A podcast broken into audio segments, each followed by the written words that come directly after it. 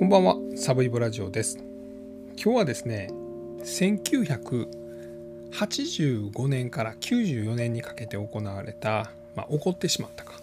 えー、大阪連続バラバラ殺人事件という事件についてお話をさせていただきます。この事件はあのツイッターの方でくもさんという方からリクエストをいただいています。ありがとうございます。一言で言うとですね、えー、当時逮捕された当時54歳だったこう鎌田康俊という男が85年から94年9年間に5人の女性を殺害してでうち4人の遺体を、まあ、バラバラにして、まあ、こう山の中とか竹やぶとか、まあ、そういったところに捨てた、まあ、連続バラバラ殺人事件です。でこの事件、まあ、ポイント3つありまして、まあ、1つがその連続バラバラ殺人事件で、まあ、もう一つが連続した事件なんですけどもこの蒲田がターゲットとした女性っていうのは主に19歳から45歳ぐらいの女性。何ていうんですかね。でしかも、えー、ほぼ皆さんですね、まあ、ちょっとこのこんなこと言ったらちょっと被害者にはばかれる部分もあるんですけども、えー、性的にまあこう男性にまお金をもらって、まあ、そういう性的なことをするという、まあ、そういうことをしてたというふうに見られています。でその金の受け渡しの時にこの鎌田はまトラブルを起こしてですね相手の首を絞めて殺害して遺体をバラバラにしてるんですね。まあ、ですが1人だけですね9歳の小学校3年生の女の子がこの3番目の被害者になっています。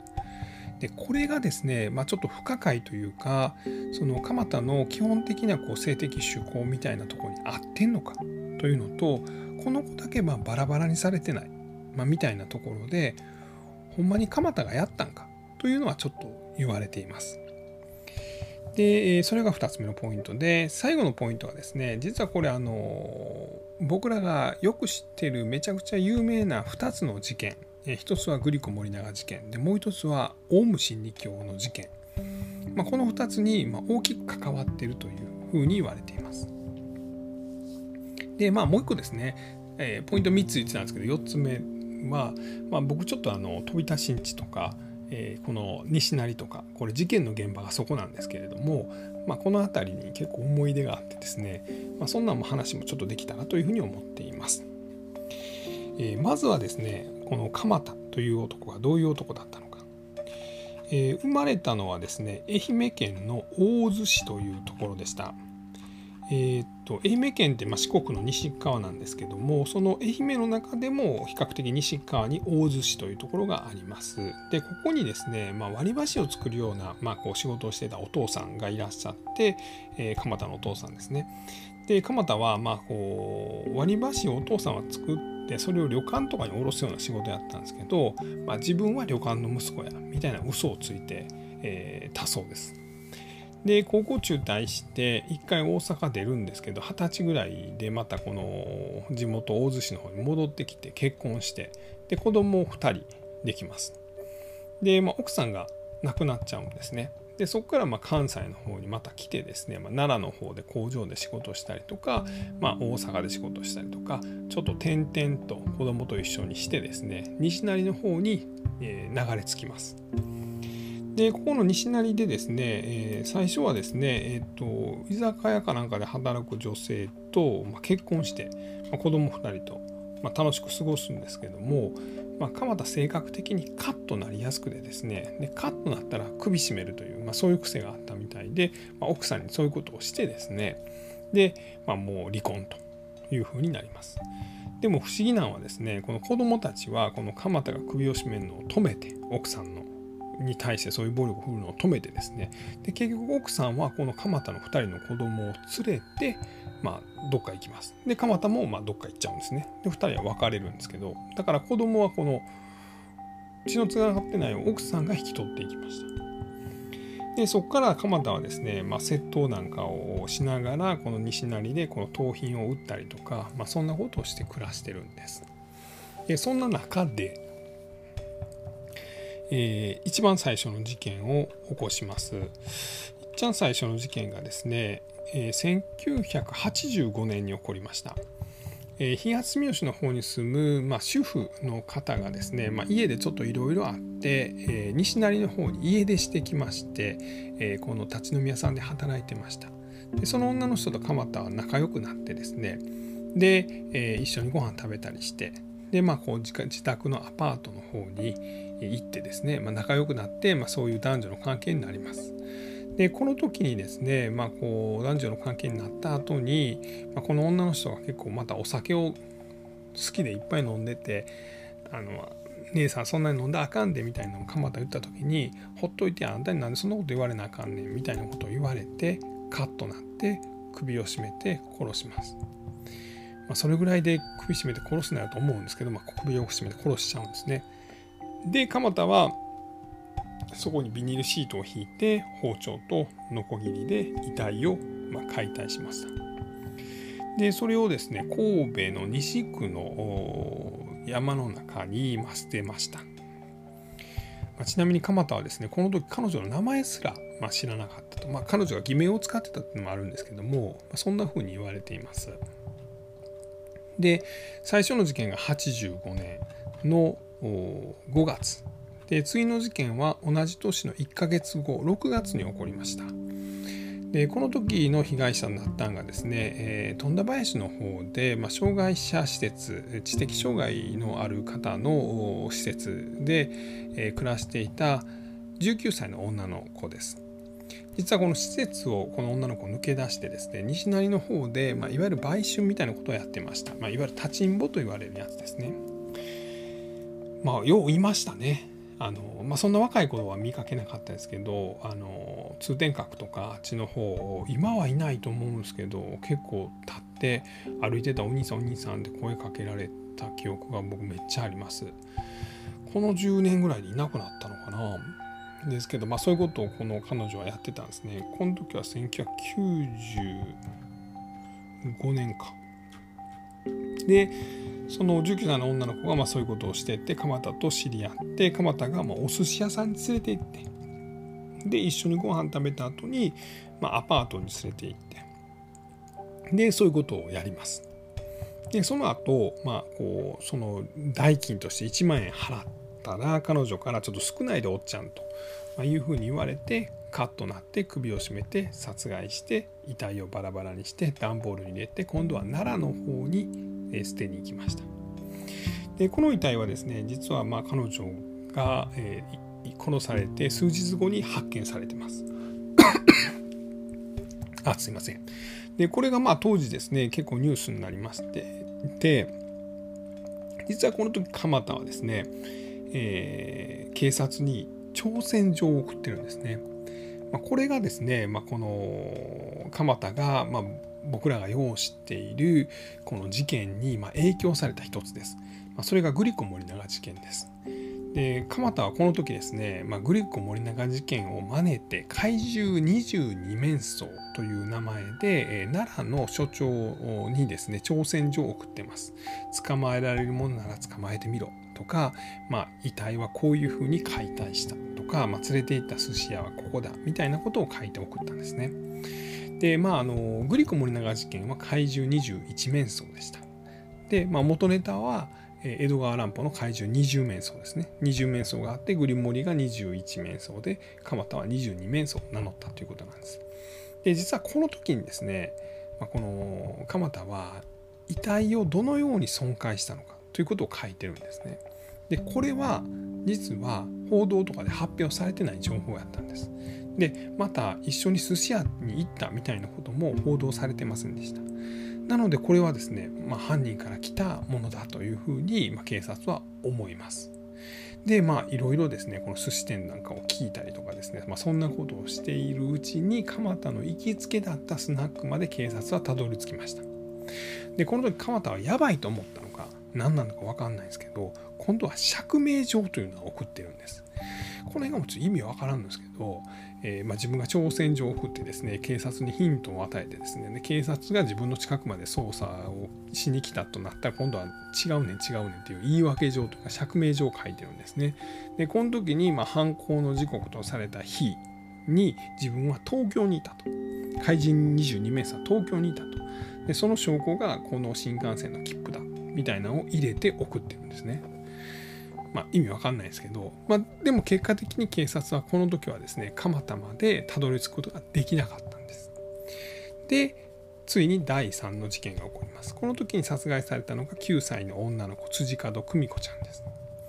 えー、1997年の1月の22日久美子ちゃんはそろばんから帰る時に、まあ、こう誰かにですね、まあ、誘拐されてでその後1月にいなくなったんですけど5月になって遺体が発見されます。でこの時にはですねこの久美子ちゃんの実家もしくはその通ってた小学校これ確か住吉の方の小学校なんですけども5回身代金3000万を要求する電話をかけ電話がかかってます。で警察も後にですね裁判でこれは蒲田がかけたんだで蒲田が女の子をあの自宅に連れ込んで、まあ、いたずらしようとして騒がれて首を絞めて殺したんだと、まあ、いうことを立証して、まあ、裁判では有罪になってます。ですがこの辺が結構、まあ、後に説明しますが疑われているところです。でこの事件からですね、えー、蒲田はですねこの窃盗みたいなのをもともとなりわいにしてたんで91年と90 91年違う89年と91年に2回窃盗で実刑を受けてですね93年まで4年間ぐらい服役します。でその服役から出てきた時に今度は第4第5の殺人事件を起こしています。第4の事件は93年の7月で、西成のホステスをやっていた45歳の女の人。彼女をま自宅にですね、ま、おそらく売春目的だと思うんですけども、ま、連れ込んでで、まあ、関係をましようとしたとで関係をしようとした時に、ま、彼女が金はいくらくれるんやということを鎌田に言ったということで、まあ、鎌田はですね金のこといきなり言うなんてつって怒って首を絞めて殺害して体をバラバラにしてレンタカーで箕面の山奥に、まあ、捨ててしまいます。で、え、第5は、え、1994年の3月ですね、え、そうやね3月に38歳の女性、え、彼女は居酒屋で働いてたのかな。で、え、その彼女を今度はまアパートに連れ込んでですね、ま、関係を持ちました。でその後お金をちょうだいって言われて怒って首を絞めて殺して体をバラバラにしてまた箕面に捨てに行きましたでこの遺体がですね実は、1994年の3月になってだから一番最後に殺された38歳の女性が殺されてから1ヶ月後に見つかります。えー、山菜採りやったかなんかしてた人がですねあなんか人の死んでる白骨死体が見つかったということで警察に通報します。警察が調べるとそこから150メーターぐらい離れたところに別の死体がありました。で、えー、これが4番目と5番目に殺された40代の女性と30代の女性で30代の女性の方はですね実はまだ体がちょっと残ってたんですね。で40代の方の方はもう白骨化してました。でこの特徴遺体の特徴が実は19歳の女の子を2番目に殺害された女の子の状況とすごい似てた。でそれが何かというと乳房が切り落とされて陰部も切られていた。まあ、陰部というか、まあ、陰部ですねも切られていたと。まあ、なんでそんなことすんねんっていうのは分かんないんですけど蒲田はまあ一応そういうことをしてたそうなんです。でしかもこれが2番目に殺された19歳の女の子のことを警察に怪人22面相を名乗って鎌田が挑戦状を書いた時に、えー、乳房を切るんだ陰部を切るんだみたいなことを書いてたということなんです。なのであれこれと思って、まあ、警察が、まあ、この奈良の19歳の女の子の事件を調べてみるとその挑戦状の指紋まあ、これが蒲田の指紋と一致します。でまあ、指紋が一致するまではですね実はま1年ぐらいかかっててですねその間警察は蒲田をずっマークしてるんです。で蒲田はもともと窃盗をまあなりわいとしてましたんでなんかスラックスズボンですね。それをなんかこう80枚ぐらいですね段ボールで盗んででその時に捕まってるんですけどもこの段ボールに残ってる指紋と、えー、19歳の女の子が殺害された時に奈良の警察に宛てた怪人22面相の手紙の指紋。これが一致して。ほんでお前はこの5番目の被害者と4番目の被害者と2番目の被害者はお前だろうと、まあ、いうことが警察がまこう追い詰めていくんですね。でその中で、3番目の被害者9歳の辻門久美子ちゃんでさらには一番最初の、まあ、女の人これ40代の女性でしたっけね、えー、飛田で働く女の人この人の殺害も、まあ、こう自供させます。でこれによって、ま、裁判になって、まあ、最終的には、えー、鎌田は死刑が確定しまして、まあ、実は2016年かな、え、死刑がまあ執行されてます。その時はもう鎌田は70代でした。まあ、ですがこの裁判の中でですね問題になったのはやはりさっきも言いましたが9歳の辻門久美子ちゃん殺害事件に関してのこの鎌田の犯行なのかどうなのかというところなんですね。で実は鎌田自身はあの取り調べでは全てを認めたんですけど裁判になったらですね自分は殺してないと。一緒におったやつが殺して自分は死体を捨てに行くのを手伝っただけと。で9歳の女の子辻門久美子ちゃんに関しては自分は一切関わってないというようなことを言っています。で、えー、さらにですねこの辻門久美子ちゃん9歳の女の子の事件に関しては彼女がいなくなってからですね彼女の家とか小学校に5回にわたって脅迫電話がかかってきてます。まあ、身代金の要求する電話ですね。でこの電話の録音テープと蒲田の声のこの証文、まあ、声の質を、えー、この弁護側が調べました。まあ、すると声の特徴121個あるんですけれどもこのうち蒲田とこの犯人の声が一致したのは10箇所だけだったと。まあ、ほとんど別人だったと。まあ、いう結果も出てるんですけれども結局裁判ではですね、まあ、この音声も同一人物である鎌田が脅迫したんだというふうに、ま判決が出ています。まあ、それ以外にも4人を殺していますので、まあ、死刑はもう免れないんですけれども、まあ、もしかしてこの3番目の辻門久美子ちゃんの事件に関しては鎌田はやってない可能性があるなとまあ、それ以外のことで言うと例えばこう遺体をバラバラにしてないとか、まあ、他はほとんどこう肉体関係のために、まあ、女の人と、ま、こう部屋まで行ってですねでそこで何かのトラブルで首を絞めて殺してるみたいな。と9歳の女の子に関しては街を歩く辻門久美子ちゃんを、まあ、言葉巧みに自宅に連れ込んで、ま、いたずらしようとした時に騒がれた。まあ、こう性的の思考な部分もずれてますし犯行の手口もずれていると、いうところで、まあ、ほんまかいなと、いうようなことが言われております。で、まあ、実はですねこれ鎌田が、ま逮捕されたこれがまあ3つ目のポイント大きな事件とこの事件は関わっているというところなんですけども鎌田が逮捕されたのが1995年の4月です。で実はこの95年の3月にですね、まあ、オウム真理教による地下鉄サリン事件が行われ起こりまして、まあ、その後、まあ、連日警察の報道があってこのサティアンとか、まあ、そこに警察が入っていく様子とかもなってですねでその年の4月やったか5月やったかに朝原が確か逮捕されてるんですね。でこのどさくさの中にこの蒲田の事件の逮捕もあったので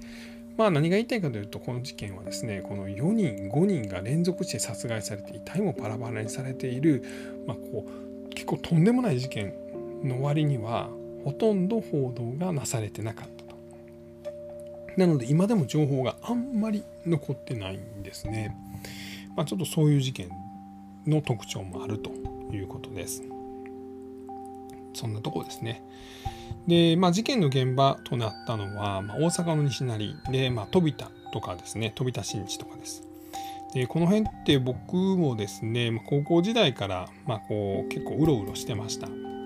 なんでお前そんなとこおんねんって言うんですけどとその頃ね僕ゲームセンターにむちゃくちゃハマってましてですねこの新世界、まあ、新世界は厳密に西成なんかとも思うんですけども、まあ、新世界ですね。西成のちょっと北側ですね。飛田のちょっと北側なんですけども、まあ、この辺りは本当うろうろしたんですね、まあ、ゲーセンが安かったんです。まああの梅田とか天王寺だったら100円みたいなところなんですけど飛田は飛田じゃないこの新世界とか西成の辺りはゲームセンターは高くても50円とか。ぐらいやったんでよう鉄拳とかですねストリートファイターとかですねバーチャファイターとかをやりにですね。僕はこの辺りをうろうろうろうろしてました。でまあ対戦ゲームなんでねあの僕もまあ毎日その予備校とかも行かんとですねその辺うろうろしてまして大学もほとんど行かんとそこうろうろしてましたんでまあ結構強いんですけど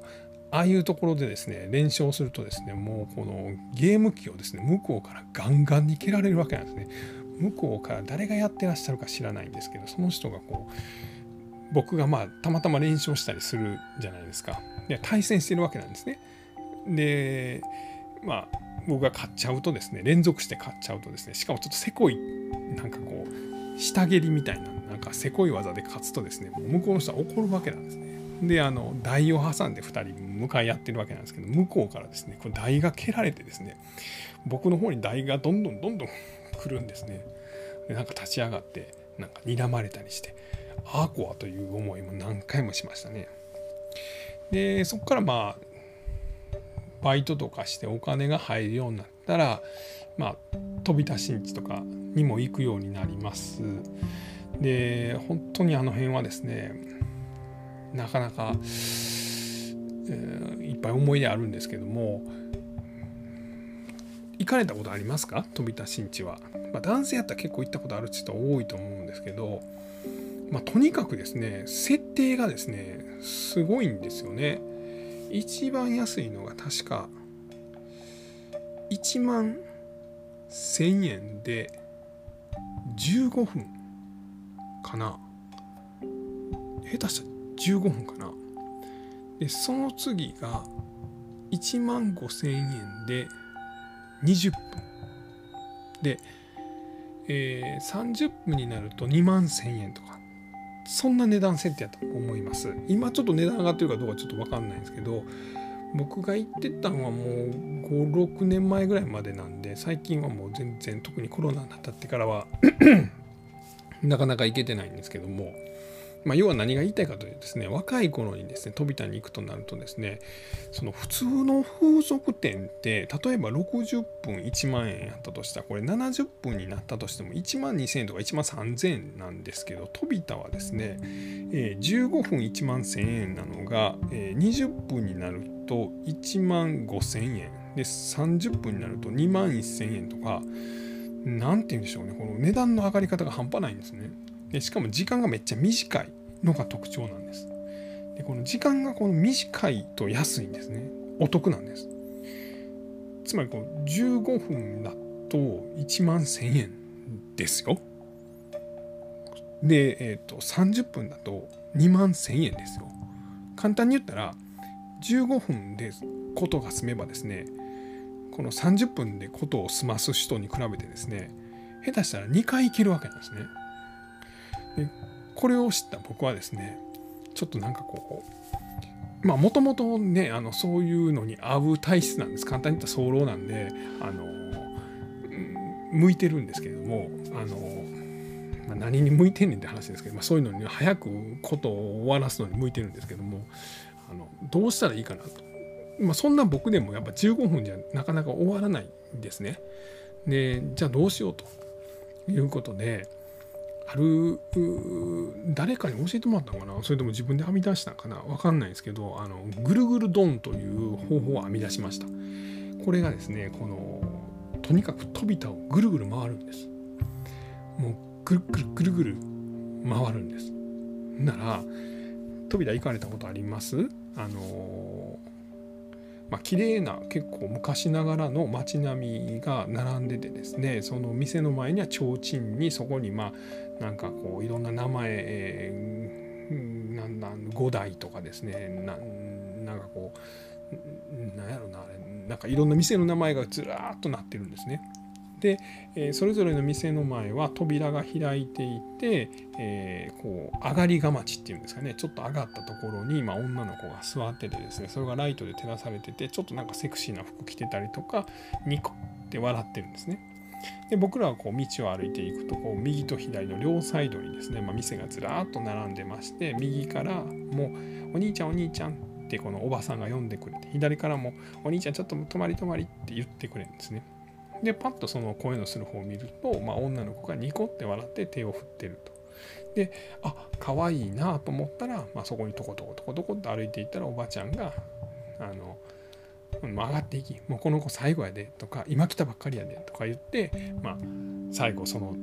ダメ押しみたいなんで僕は女の子と一緒に上がっていく。で上がっていったら大体2階に通されてですね、まあ、あこは一応まあ料亭ということなんで、え女の子がま1回降りてですねお茶とお菓子を持ってやってくる。